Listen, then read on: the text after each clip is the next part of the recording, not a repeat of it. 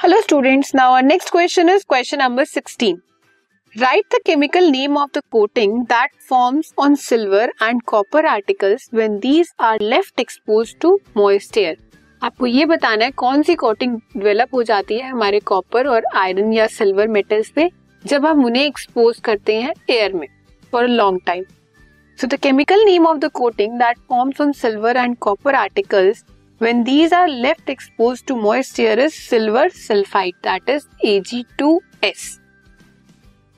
Explain what is galvanization, what purpose is served by it.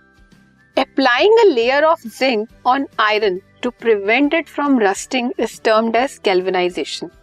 Iron हमारा कैसा metal है जो कोरोड हो जाता है या रस्ट हो जाता है अगर हम उसे एटमोस्फेयर में ओपनली छोड़ें सो जब हम आयरन के ऊपर एक जिंक की लेयर लगा देते हैं तो क्या होता है? आयरन का डायरेक्ट कॉन्टेक्ट खत्म हो जाता है हमारे एटमोसफेयर से और वो रस्टिंग को प्रिवेंट करता है।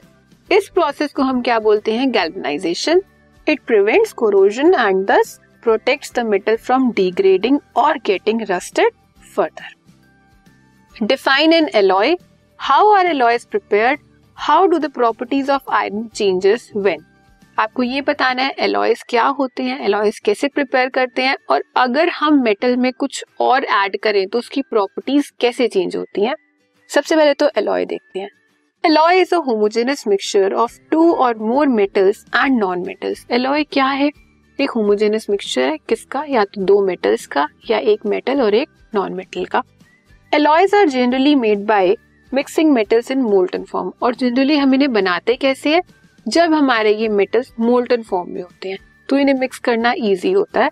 स्मॉल क्वांटिटी ऑफ़ कार्बन अगर हम उसमें थोड़ा सा कार्बन ऐड कर दें When carbon is added to iron, its hardness and strength increases. इससे क्या होता है? आयरन की हार्डनेस और उसकी स्ट्रेंथ इंक्रीज हो जाती है।